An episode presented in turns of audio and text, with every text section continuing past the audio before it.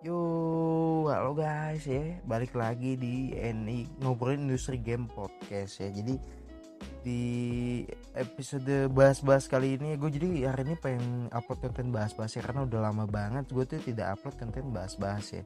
Mungkin udah sebaca gue tuh udah dari bulan Feb Februari itu gue udah upload yang terakhir tuh bulan Februari ya. Sampai sekarang bulan Juli, wah udah lama juga ya. Jadi gue udah upload udah cukup lama. Sebenarnya kalau untuk dibilang susah atau enggak untuk tag-nya sih sebenarnya justru lebih mudah daripada podcast podcast gue biasa podcast podcast gue biasa ya.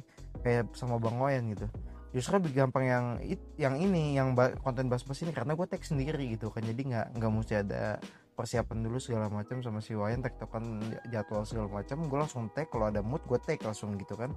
Tapi entah kenapa akhir-akhir ini gitu gue tuh nggak ada mood mood untuk apa like bahas-bahas nggak ada nggak ada mood untuk take bahas-bahas.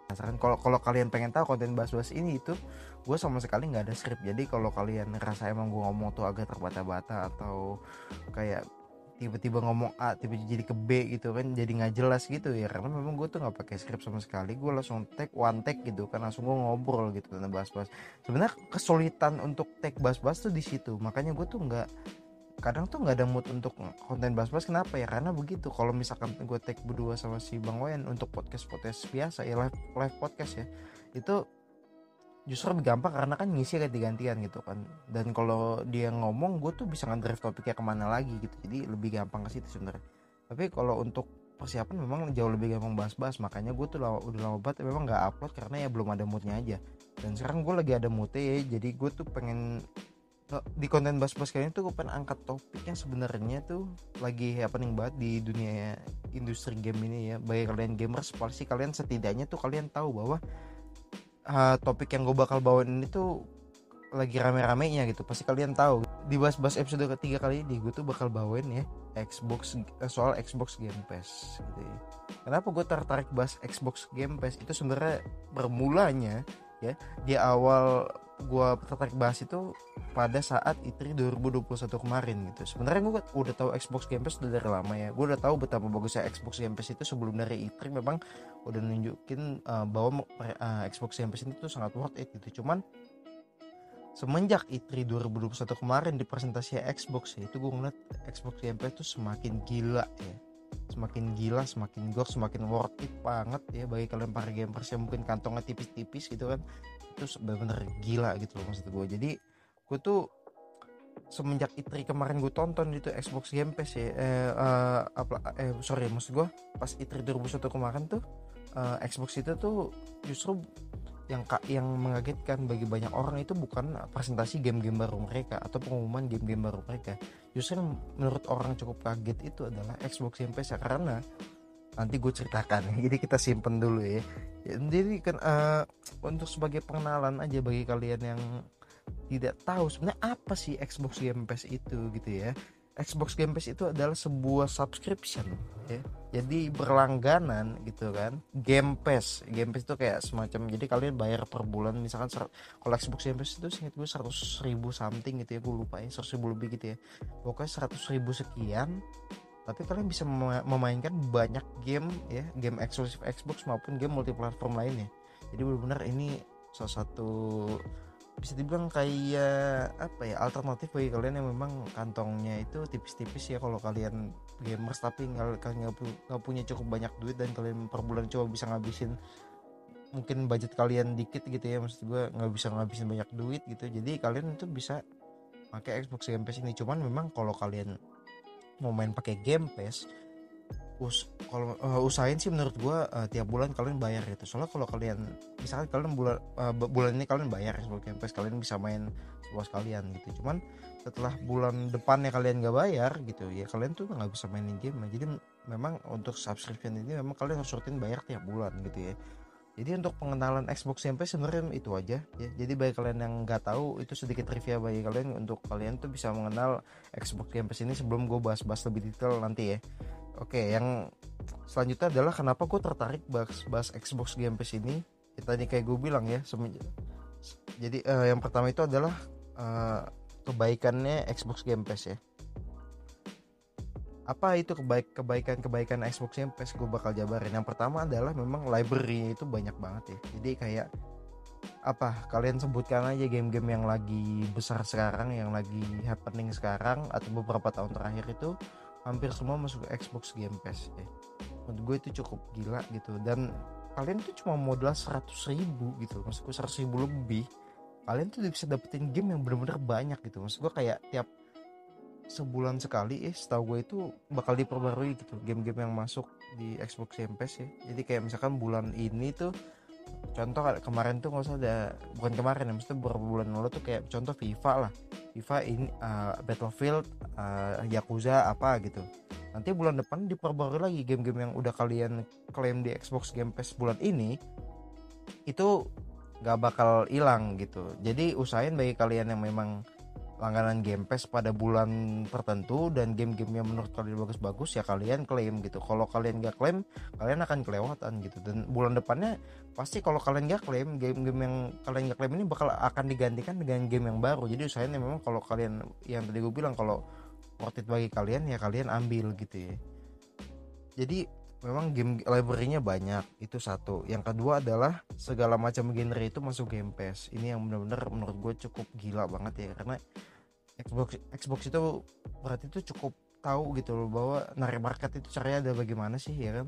Dengan cara ya masukin semua orang yang masukin orang-orang yang memang demen market yang cukup niche gitu. Kayak contoh orang-orang yang demen main game RTS kemarin kalau nggak salah di E3 2021 itu kan ada Age of Empire 4 tuh yang katanya bakal masuk Game Pass juga kan. Dan itu kan RTS itu kan salah satu genre game yang memang cukup niche gitu. Nggak semua orang suka RTS gitu kan. Tapi dimasukin ke Game Pass. Jadi orang-orang yang suka game racing ada Forza ya kan masuk Game Pass. Orang-orang yang suka main JRPG ada Yakuza Like a Dragon contoh. Itu kan salah satu game jadi game JRPG karena seri-seri sebelumnya adalah menurut gue full action gitu kan Nah itu masuk Game Pass gitu. Kayak maksud gue kayak segala macam genre game itu masuk Game Pass. Jadi orang-orang yang suka game tertentu pun itu merasa worth it untuk beli Game Pass gitu. Jadi memang Xbox itu tahu banget untuk cari market sih menurut gue itu yang sangat luar biasa gitu. Jadi kalian lagi mood nggak usah maksud gue nggak usah orang-orang yang lagi yang cuma demen uh, market tertentu aja. Baik kali kalian yang kalian pasti namanya gamers pasti mut-mutan ya. Ada yang tiba-tiba lagi pengen main apa lagi pengen main game genre apa genre apa gitu kan. Ya kalian bisa dengan gampang gitu loh untuk kalian mainkan game dengan genre lain yang pada saat lagi kalian pengen aja gitu. Itu menurut gue cukup gila juga gitu loh. Eh, abis itu yang ketiga adalah beberapa game baru itu masuk Dewan nah ini yang yang sebenarnya ini yang membuat gue tuh pengen menarik konten uh, Xbox Game Pass ini untuk jadi di uh, bahas-bahas ya. Karena memang di E3 2021 kemarin itu kayak Xbox itu kan uh, presentasi mungkin sekitar 30 something game gitu ya. Game, game ada game-game baru dan game-game uh, lama yang ada di uh, mungkin ngeluarin expansion kayak gitu-gitu kan. Nah itu mayoritas dari mungkin sekitar 27 game dari 30 itu masuk Dewan Game Pass dan itu adalah semua game baru pak. Ini menurut gue cukup gila ya. Maksud gue game baru ya. Sekarang ini deh mungkin game mungkin game barunya itu cuma cuma dari eksklusif Xbox mungkin itu mungkin udah biasa gitu ya masuk Game Pass gitu ya di Day One. Tapi lu bisa bayangin game multiplatform jadi nggak cuma game Xbox yang Day One itu masuk di Game Pass gitu loh maksud gue jadi kalian bisa menikmati game-game yang cukup gokil kayak Forza 5 kayak apalagi sih kemarin ya? Saya gue Redfall kayak apalagi kemarin tuh gue lupa ya pokoknya game uh, uh, ini Outer Worlds 2 kayak gitu atau Starfield itu tuh kan game baru ya itu bakal setelah keluar day one langsung kalian bisa mainin di Game Pass. Ini menurut gue gila banget. Kalian cuma bayar seratus ribu kalian bisa mainin di day one. Jadi kalian bagi kalian yang FOMO FOMO gitu kan FOMO FOMO tuh kalian pasti worth it banget gitu loh untuk apa nyoba Game Pass sekarang. Jadi kalian nggak bakal ketinggalan dan cuma budgetnya dikit banget itu untuk kalian bisa langganan Game Pass menurut gue gila banget si Day One itu tuh nggak ada obat sih menurut gue habis itu yang keempat adalah harganya juga terjangkau. Nah ini yang menurut gue yang tadi gue bilang kan untuk kalian yang memang budgetnya itu terjangka ter, eh, sangat-sangat minim gitu ya budget-budget memang uh, kaum kaum uh, miskin gitu kan. Uh, ini adalah salah satu alternatif bagi kalian yang gitu. Kalau pengen memang nyobain game banyak gitu kan. Nah dengan cuma 100 ribu langganannya juga nggak terlalu susah menurut gua cara-caranya juga mudah gitu kan. Nah kalian bisa langganan tuh game pass gitu kan. Dan kalian bisa menikmati banyak game dengan harga murah itu gue berkali-kali bilang itu di episode kali ini. Jadi mohon maaf ya memang gue tuh nggak pakai script gitu. Jadi kalau ngomong tuh kadang-kadang diulang-ulang gitu kan. Yang kelima adalah market Xbox dan Sony sudah tidak bersentuhan menurut gue jadi ini salah satu apa menurut gue kenapa Game Pass tuh bisa naik sekarang menurut gue karena memang market Sony dan Xbox itu udah gak bersentuhan artinya adalah ya udah nggak ada lagi persaingan gitu loh. Sekarang kalau kalian mau game-game yang banyak dengan harga murah gitu kan sebenarnya kan mereka Xbox itu sekarang udah menurut gue pribadi ya udah udah bukan persaingan konsol sih. Karena kalau kalian mau tahu gitu bagi kalian yang belum tahu Xbox Game Pass itu juga ada di PC gitu loh. Jadi kalau ini tujuan Xbox itu adalah mencari market orang-orang yang memang pengen nyoba game banyak banget tapi dengan harga terjangkau gitu.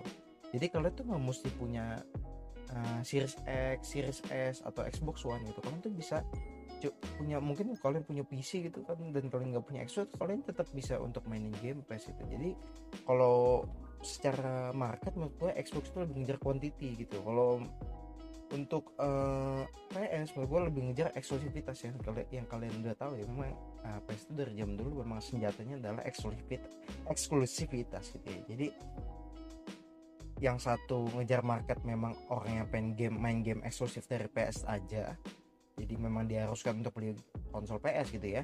Di sisi lain memang yang tadi kayak gue bilang memang orang-orang yang nggak peduli eksklusif ya memang pengen dapetin game banyak dengan harga murah gitu. Walaupun secara sebenarnya kalau gue bilang quantity juga untuk Xbox pun bukan kata yang tepat ya. Kalau kualitas secara kualitas pun memang eh, game-game yang dihadirkan di Game Pass itu bagus bagus gitu loh. Maksud gue nggak nggak nggak kualitas jelek juga gitu loh. Memang tapi secara banyak secara quantity memang lebih menang Xbox itu menurut gue kedua market itu udah nggak bersentuhan gitu. Jadi kalau dibilang sekarang orang gamers gamers itu mungkin kalian bisa lihat itu ya. Kalau dulu mungkin ada stereotip bahwa uh, orang tuh punya Xbox nggak punya PS ini secara fanboy aja ya kayak orang PS tuh pasti nggak punya Xbox gitu loh. Tapi tuh kalau sekarang ya jadi itu kayak gini kayak orang yang punya Xbox gitu tapi pengen main game eksklusif PS PS gitu kan akhirnya punya PS dan uh, begitupun sebaliknya gitu kayak orang PS tuh pengen nyobain game-game banyak tapi dengan harga murah bahwa ya seperti yang kalian tahu ya eh, PS kan agak pelit gitu. Jadi kadang kalau ngasih diskon tuh nggak nggak kayak segila uh, game PS sekarang yang jauh lebih dipermudah dengan cara subscription gitu ya. Dan uh, apa bagi gamer PS yang mungkin uh, dalam keadaan tertentu lagi duitnya mungkin kurang uh, duit lagi nggak ada dan sebagainya gitu mungkin bisa nyoba di Game Pass dengan cara mereka ya beli konsol ataupun pakai PC mereka gitu untuk untuk langganan Game Pass gitu menurut gue jadi kalau sering jatuh itu kayak orang yang punya PS pasti punya Xbox orang punya Xbox pasti pasti punya PS dan pasti punya Nintendo Switch gitu menurut gue jadi kayak sekarang tuh lebih friendly secara persaingan menurut gue bukan persaingan lagi sih menurut gue sekarang jauh lebih mungkin sekarang tuh jadinya tuh lebih kayak apa ya uh, kayak semua orang ya intinya punya uh, konsol di masing-masing konsol tuh pasti mereka punya gitu loh.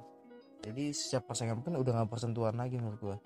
Ya yang keberapa kan enam mungkin ya. Karena bahwa tuh menurut gua Xbox Game Pass tuh uh, naikin penjualan konsol banget ya. Karena beberapa game tuh hmm, tadi gue bilang bahwa uh, sebenarnya kalau Game Pass itu kan nggak harus ada di konsol.